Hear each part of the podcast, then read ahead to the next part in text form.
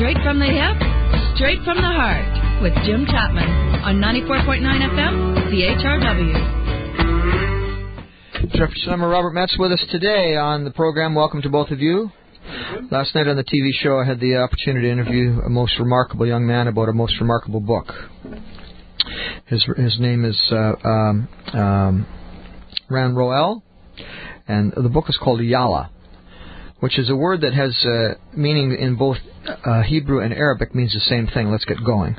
This book is the first edition. There's a second edition coming out shortly.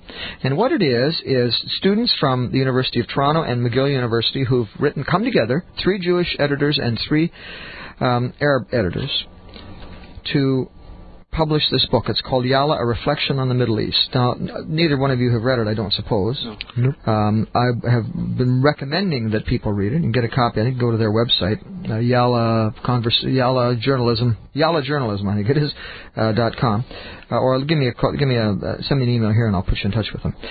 What struck me as remarkable about this was this is a, an effort to bring together young people here in Canada from these two backgrounds. Two very similar backgrounds, which is often lost in the discussion. Two very similar backgrounds in many ways. Um, that are diametrically opposed to each other at a at an institutional and state level. Um, and I had expected when I read the story, I thought, well, this this is this is a nice story. Obviously, we've got some Jewish kids and some Arab kids, some Muslim kids who have uh, been able to set aside some of the prejudices of their parents and sit down together. Uh, you know, maybe hang out together. Maybe the university atmosphere has sort of softened them. And university kids are often quite open to to new things, new ideas, new ways of life, even new perspectives, new viewpoints. I read the book, and the book is astounding to me. There's some wonderful writing in it, but it is still very clear in most of what I've read in it which one are the Jews and which ones are the Arabs the uh, the narratives, the Palestinian narrative, the Zionist or the Israeli narrative, very clear to see here. And this is in, in, in, a, in a venture that was prepared jointly. All this stuff was vetted jointly by Jewish and Arab student editors. And yet, when all is said and done, what comes through this book still is the isolation of these two sides. Isolation or differences? Isolation isolation because they do not appear to hear each other. Um, in spite of what we might have hoped. Now, I still do have hope for the book because of this young man, uh, Ran Goel, who was on the program last night, who just radiated hope. Uh, remarkable young fellow. He's a law student at U of T, uh, Israeli born. Um, and he tells me that there is hope. That when politics are set aside, the Arabs and the uh, and the Jews involved in this project are friends and hang out together and go out for dinner together and and uh, don't suppose they drink beer if they're good Muslims. They don't drink beer, but they you know they hang out together. These people. And he says, yes, we're we're quite. We've had some made some nice friendships here, and yet. He said that's as long as we don't talk politics. But in the Middle East, you can't help but talk politics. So, what I want to ask you guys today I was distressed by this, and I thought about it a lot last night, and been thinking about it this morning too. That if we see a, an example here in a sort of a neutral third country like Canada, uh, and, and, and something that was brought together under the auspices of people who really do want to reach out and begin a dialogue, and they have begun that dialogue. I don't want to sound too negative here. They have definitely begun the dialogue, but the dialogue is still so couched on both sides with the self righteousness of each side's cause, and there, from my third party perspective, there are flaws in the self righteousness of both of them. Um, I, I'm, I, it made me, rather than fill me with hope, it made me despair even more for the future of that part of the world. I don't think we've ever talked about that on this program, and I wanted to ask you this morning just whether you had any thoughts about what we're seeing over there, whether there is any whether you see any hope or whether you have any ideas about how we might move towards it. I know it's a hugely complex problem, but I've been troubled by this book ever since I started to read it last night. And Jeff, I'm going to start with you. I, I know that you probably know as much as the, any of the rest of us about this. I think most Canadians know a fair bit about it. Maybe not so much about the history, but certainly about the positions that both sides have taken today. Do you have any hope in your heart that we're going to see any kind of resolution to this in, in our lifetimes? Yes, I do, and I think there are lots of examples where you've had. Um, I, I've I've been impressed over uh, just kind of reading about history about how you can have people who are mortal enemies uh, at one point and then are able to put it aside. And I look at, uh, for instance, uh, Japan and uh, and us and the Americans at the end of World War II, for instance, and how quickly uh, what was what was a, in a lot of ways a very brutal war um, and and great hatred during the war. In fact, it was government policy to try and encourage racism during the war. We had the uh, um, the cartoons, uh, Mickey Mouse cartoons, and so on, uh, talking about Japs and so on, and uh, trying to dehumanize the other side. And yet, within a relatively short time after World War II, it seemed like the states uh, were beloved by the Japanese. That uh, the Japanese people you know, really, really came along to them, and and and, and vice versa as well. And there, there certainly it's an, it's an amazing thing about human nature that you would think that when people have have um, been wronged in a variety of ways, and, and inevitably it gets more and more personal. People have lost close relatives, they've seen atrocities, and all those things. You'd think they would just be, you know, uh, at odds for life. But but human nature has lots of example where people examples where people have come around. That's an interesting one because one of the things, one of the comments that's made about the Middle Eastern conflict is there has been so much death on both sides over the years, over the last 50 years, that there are so many personal stories of loss, and yet the number of people who were killed by fire bombs, by conventional bombs in Japan in the Second World War, so far out, out, outpaces anything in the Middle East, like on a factor of 100, 200, 300. I don't know what the exact numbers are. Tremendously more people killed in horrendous ways. But in a much, much shorter period of time that isn't protracted over centuries. Do you think that's part of it? That's that's a huge part of it, and and you've got people. There's a huge culture culture clash going on here, um, and you know, I hate to say it, but religion is the cause of more strife and hatred than any other single cause I can think of. Well, and there there uh, was no real religious content in the American Japanese War. I mean, they both they both professed their own religions, but there was no driving sort of there was no religious pressure. Perhaps a little more on the Japanese side, but you know, they, they no, the pressures there were largely purely political. Geo, geopolitical, geopolitical. yeah. yeah. Uh, you had a huge clash between communism, capitalism, and fascism, basically. But, but people aren't born with with centuries of cultural conflict. They're born as innocent babies, and they learn it somewhere. And the question is sort of, you know. But as long as it's still that? being taught, well, isn't that one of the differences in Japan was that they stopped teaching militarism in, in Japan after the Second World War was totally, absolutely discredited. There were even there weren't even any fringe groups who thought it was a good idea. They've sprung up since then, but in the immediate aftermath, the, the whole raison d'etre of, of Japanese society was shown to be and accepted by the Japanese people as being wrong. And then they went and built a new one. Well, That's a little different, I think. They certainly kept the emperor, and if the emperor hadn't told them to stop fighting, all that evidence. Indeed, but he's no longer. But he is no longer divine. I mean, no, that's a pretty right. major change. Well, that's true. And they but I was thinking that. about both sides too, because in that war, uh, conditions for prisoners, uh, for Allied prisoners of war, were very bad. For instance, that there was the Japanese were very brutal in the way that they treated uh, the countries that they had conquered at the time, and so on. And it, and it, seemed to go both ways. That people were able to get past it. And you're right. Um, you know, you look at, uh, at conflicts that have gone for, on for centuries and centuries, and there's no glib, easy answer to it. No question. There are things happening there that I can't appreciate because I don't come from a culture that has that kind of enmity. Having said that, uh, you know, in a tiny, minor way, when I was growing up, uh, the Catholics and the Protestants in my town fought all the time. You know, the Catholic schools and the Protestant schools, we fought because that's just the way it was. Now it would wouldn't occur to me for an instant, you know, to have anything against a Catholic.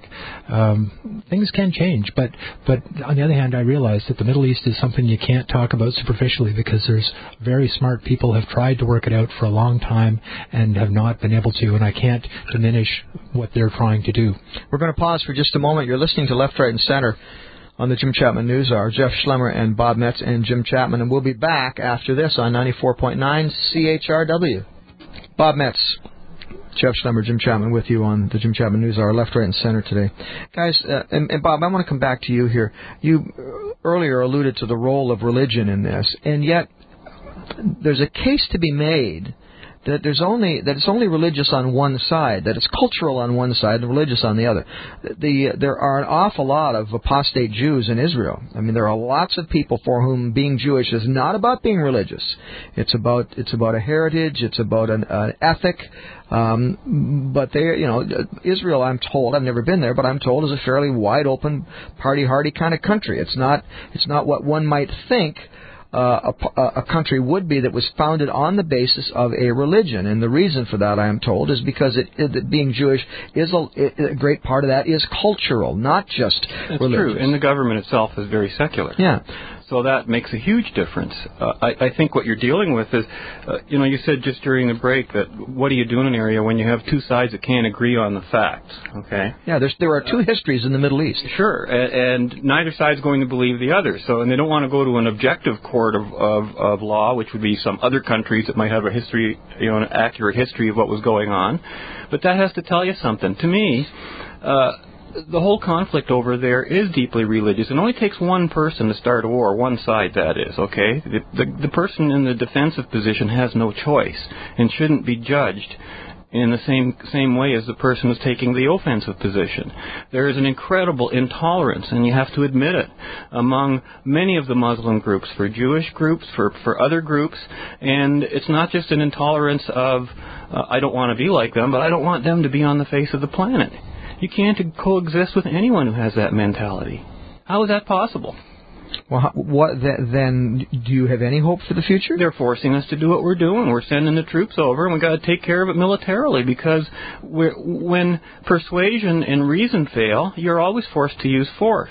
And when you can't agree on facts, then you can't agree on persuasion. You can't you can't go back to reason. But so how can you to using the force of a gun? How can you force someone to change their beliefs? You can't. You can only. It's just like trying to. It's like talking about putting somebody in jail and saying you can rehabilitate them. That's the the the, the, the oldest myth I've ever heard. I well, don't think that uh, occurs. Are, you, you put them there to protect yourself. Are are there are there ways, are there lessons we can learn from either Japan or Germany after the two World War, after the Second World War? Although they are, and people should note this, historians will tell you that there's a very distinct difference in the in the outcome, the post-war era in those two two places. We sometimes lump them together as sort of the post-war miracle. Very very different societies, very very different things happened.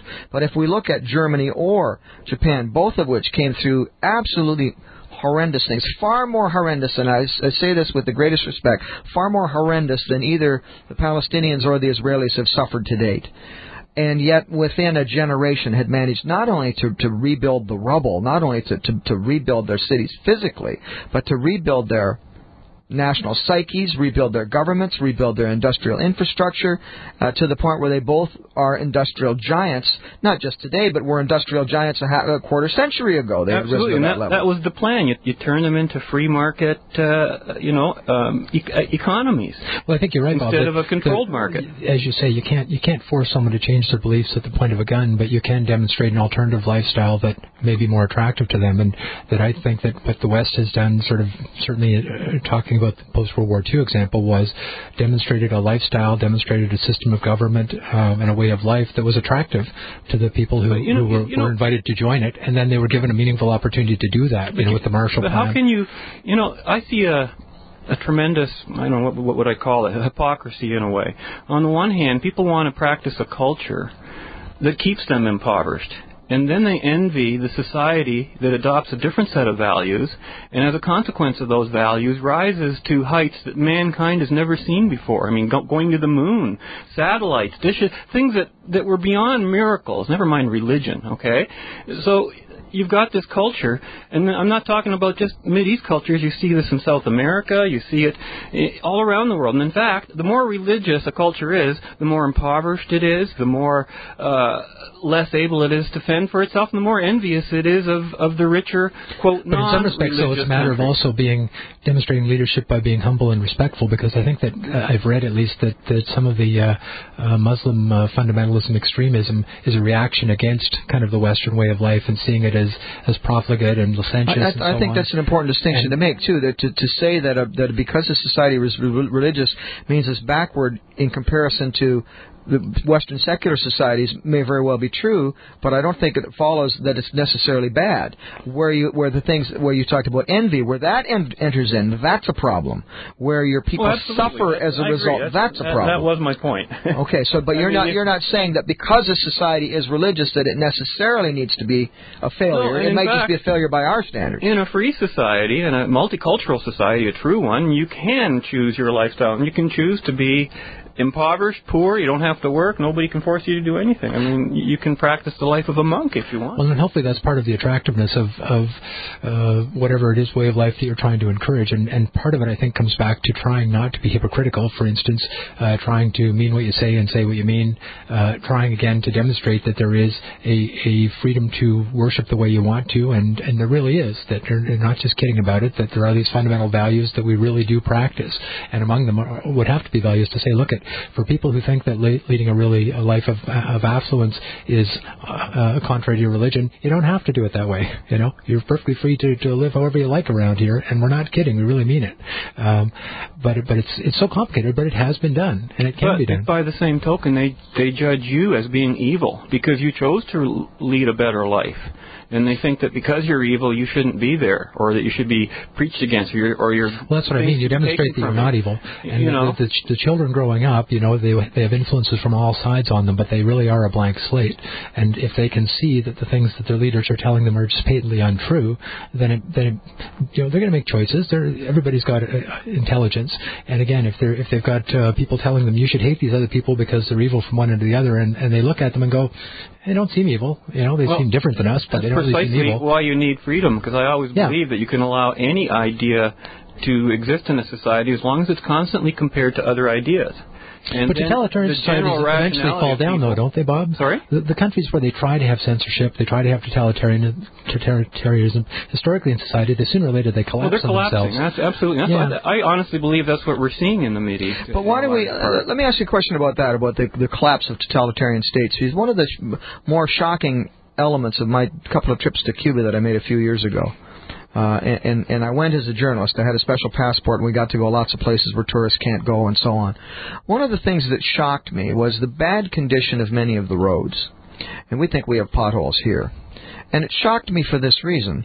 It seemed to me that in a centrally planned totalitarian state, which Cuba ostensibly is, it should not be all that difficult to rally the folks in the neighborhood and say, on Saturday, we're all going to go out and fill the holes in the road. In the very early days of this city, in fact, you are required, by virtue of your citizenship, to turn out so many hours, so many hours a week and work on the roads. It's not many people don't know that today, but that was the reality of the very early days in this and many other communities in this country. You were required to put in your time, and then after a while, you could hire somebody else to do it for you, and then taxes came in. You just pay your taxes, and we'll hire somebody else to do it for you. But initially, it was very much a community effort and it, it, it, it quite shocked me. To, I, I had expected to see poverty. I understand that. I had expected to see shortages of materials. You might see buildings deteriorating and so on because they couldn't fix them, maybe not enough uh, to paint them and so on. But I never got over the roads. It's not that difficult to get a bunch of guys together with sledgehammers and a couple of steamrollers and patch the holes in your roads, particularly when they're not subject to the kind of deterioration we get here because of changing weather.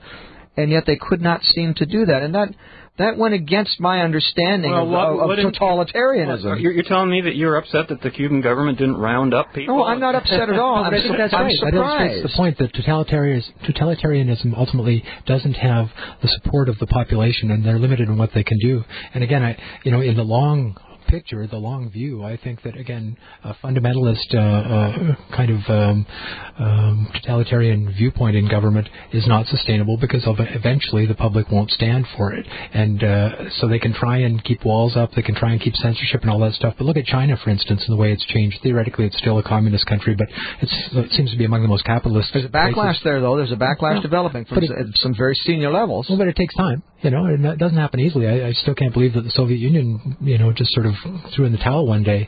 Uh, you know, uh, amazing things sometimes happen, and ultimately, I think it comes down to goodwill. And the question is, how do you start? We will pause on that, leaving that very provocative question for a moment, and return with more on the Jim Chapman News Hour. Bob Metz, Jeff Schlemmer with us today. I want to change the focus just a little bit here, and uh, I want to talk about some folks, friends of mine, who went to Sudan. Dave Tennant and uh, Jeff Lang, and uh, went to the part of Sudan where Jane Roy and Glen Pearson have been doing work for such a long period of time. Uh, uh, to use the old cliche, a war-torn country. They're on the, the edge of the of the battle zone there. And Jeff and Dave were on the TV program last night, and we're both just glowing with excitement uh, at the thought that they might be able to do something to reach out and help these people. And they've got a number of projects underway, and they're back here looking for help from people, as you know, you always are. There's always more money needed. in that you know it got me to wondering if we look at those kinds of situations, there are so many places around the world that need our help. How do we, as a nation, or how should a nation decide what it's going to do? It's easy for an individual to decide what it's going to do. As a nation, for example, we still give, I think, about $60 million a year to the Chinese, which raises eyebrows on some people's part. We were just talking about what a tremendous economic success it is. Bob, what do you think the criteria should be for one nation to make the decision where it's going to share its bounty over all the places that it might? I don't think it's a business of any country to share share its wealth through force with any other country. I just don't. Um, I think that has to be a voluntary activity from ground zero up. Um, if a government had excess revenues that it raised through other legitimate means that it could put towards emergency, true emergency things like the tsunami or the, Mm-hmm. uh, you know, things that are actual, not normal day-to-day conditions. Poverty does not apply. Poverty is not something that happens in three days and goes away, like a fire Mm-hmm. or a flood. It, it's a condition caused by a political environment. And to pour money into that environment without demanding that that environment be radically changed, I don't. I know that's part of the attempt of some some uh, foreign aid, but unfortunately, that's not where a lot of it gets to, and it's certainly not too much government aid as such gets to where it's often intended. It ends up in the pockets of uh, dictators, military, and helps to maintain the conditions that are So- that are causing the problem. So the our, our our focus then should be more on individuals getting involved in if if you feel so moved. Absolutely, and I think exporting the ideas that are necessary in order for an economy to work. I spoke to a fellow from Ghana once. Walk, he's, a taxi driver here in town. Walked into my office and asked me if he'd ever heard of George Ayittey, who I happen to know. He's the, basically the Milton Friedman of Africa, and he knows Milton Friedman. They work together at the Hoover Institute. And I asked this fellow, I said, "What what do you see as the major need of your country?" You know, and I didn't know what to expect. I thought there was going to be some sort of uh, who knows what. But you know mm-hmm. what he told me? He says, we need structure. He says, we need law and order. I want to be able to sign a contract and know that the guy I sign it with is going to be held to it. And apparently, that's the whole problem. If they just had basic principles of law and order, of contract law, which you can't have in a communist or socialist country mm-hmm. because that's contrary to the whole concept of contract mm-hmm. law. Uh, freedom, the right to choose. You ask why they weren't fixing the roads in Cuba. Well, why would they? Why would I, if I lived as a Cuban, you'd have to pay me uh, For your own fi- benefit. Five hundred. What's the benefit? I can't even leave the country. I can't go on a vacation. Can't spend the money any way I want. Yeah, but maybe you, I at can least buy more de- booze. At least you'd have a decent road in front of your house. well, you that's very nice, but there's nothing in it for me, and that's why you're seeing it not done. And Well, I I've know, I know, I don't, I, I, I couldn't disagree more. How can you say there's nothing in it for you if the roads that you use are a mess? I mean, obviously that's affecting your life. That's negatively affecting Fixing your three life. potholes in front of my house isn't going to get me from here to Toronto. That's They don't go from here to Toronto. But, it- but it raises a, a, even to more me, the a- point. We're, a point about uh, about charity though, and I and I agree with you in, this, in to this extent that I think that at any given time a country should be donating its charity to the place that its people feel most passionate about, um, because ultimately charity is is a passionate thing. It's not a it's not an inherently logical thing per se. and it's Uh, also but- voluntary. but- it's the but- definition of charity. But what you said just now reminded me of Afghanistan and uh, and the the mission over there right now. Well, this seems to be twofold. First, is to still try and track down Osama bin Laden, but the other is to try and bring some law and order to a country so that they can uh, rebuild after Taliban. And by definition, that's going to require fighting a lot of people, which is going to involve dying. And yet, how do you start to have a society that's based on contract, that's based on certainty, until you do that? Um, and it seems to be you know, inevitable. And and I don't know if we would consider our mission in Afghanistan to be a charitable mission, um, but but it fits in with what you're talking about. But it's a warrior mission. It is a warrior mission. They're using those terms now. The prime minister has Yeah, said it's a we're war. here because we're, 'cause we're ready to fight. Well, we're going war. to fight. And, and- Well, it always was. I mean, John Thompson at the Mackenzie Institute always said this idea of uh, Canadian peacekeepers is such a uh, wishy-washy term. Peacekeeping is war making. Well, I guess- peacekeep- peacekeeping works if Uh, you've got two sides who don't want to fight, and Right. the peacekeeper's job is to, you know, to stamp out the little If- sparks. There are, there on. are, yes, there Yeah. are, there are, there is a specific definition, but this wasn't even close No, to it. But that They've raises the question of, of how you decided on Afghanistan as opposed to any of the other countries in the world that have the same situation. And the reason, I guess, is because that's where Osama was. Mm-hmm. That's you know, why we're there. Um, but but again, is it is it not um, necessary if you're going to sort of achieve the things that you're talking about? That is, where there's certainty and rule of law and, uh, and the ability to contract and so on. To have that structure, in order to get the structure, you have to stop people who don't want the structure, uh, who have a lot of weapons. Uh, Absolutely. Yeah, and, and as much as like, and without changing topics totally, as much as I'm not happy about uh, about uh, the invasion of Iraq, it seems to me that the invasion of Afghanistan was absolutely required after 9/11. Um, you know, they had to uh, overcome the Taliban um, to to fight terrorism uh, here. And uh, so I'm thinking right now, but I'm not sure why there's a debate about Afghanistan because it's like we went in there to try and get this guy. We didn't get him yet.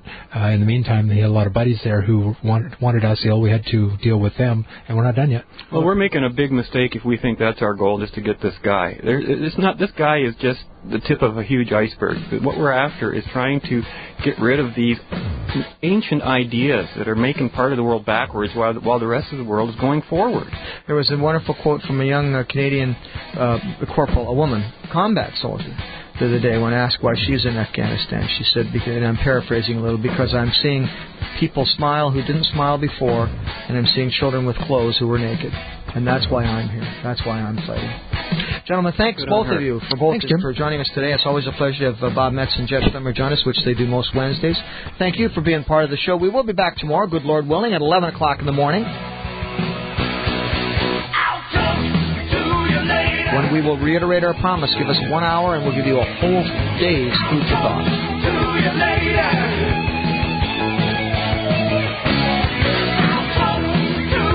Meantime, it's Jim Chapman saying, please take care of each other, mind how you go, and God bless. Bye bye.